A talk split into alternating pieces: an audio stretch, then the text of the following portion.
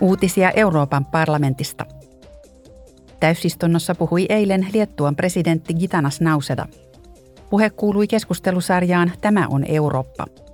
Nauseda kertoi näkemyksiään Euroopan nykytilanteesta, haasteista ja tulevaisuuden suunnasta. Hän kannatti Ukrainan, Moldovan ja Länsi-Balkanin maiden liittymistä Euroopan unioniin – Historia osoittaa, että tehokkain tapa laajentaa tätä rauhan, vakauden ja vaurauden aluetta Euroopassa on ollut ja on jatkossakin Euroopan unionin laajentuminen.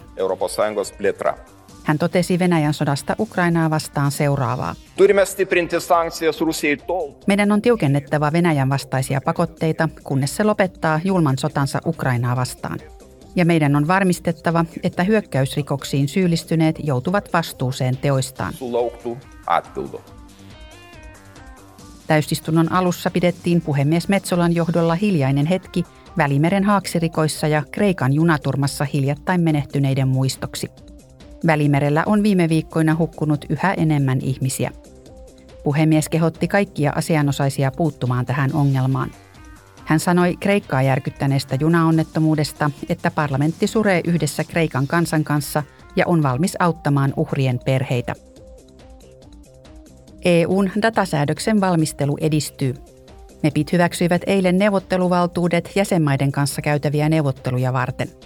EUn datasäädöksessä vahvistetaan uudet yhteiset säännöt siitä, kuka voi saada ja käyttää dataa EUssa – Säädöksellä pyritään varmistamaan, että datan käytöstä saatava arvo jakautuu oikeudenmukaisesti eri toimijoiden kesken, koska oikeus käyttää muita kuin henkilötietoja on arvokas.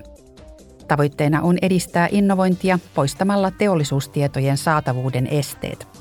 Sisämarkkinakomissaari Thierry Breton totesi asiasta seuraavaa. Avec le Data Act, nous structurons euh, une économie... Datasäädöksen avulla rakennamme innovatiivisen avoimen datatalouden – mutta joka on tietysti avoin meidän ehtojemme ja arvojemme mukaisesti. Tämä tarkoittaa, että kiinnitämme erityistä huomiota oikeuksiin, kuluttajan oikeuksiin ja toimialamme ytimessä olevien pk-yritysten oikeuksiin ja siinä samalla myös yleiseen etuun ja eurooppalaisen datan suojeluun. Tämä on ratkaisevan tärkeää digitaalisen itsemääräämisoikeutemme kannalta.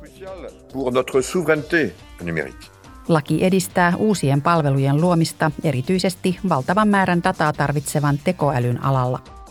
Uutiset toimitti Euroopan parlamentti.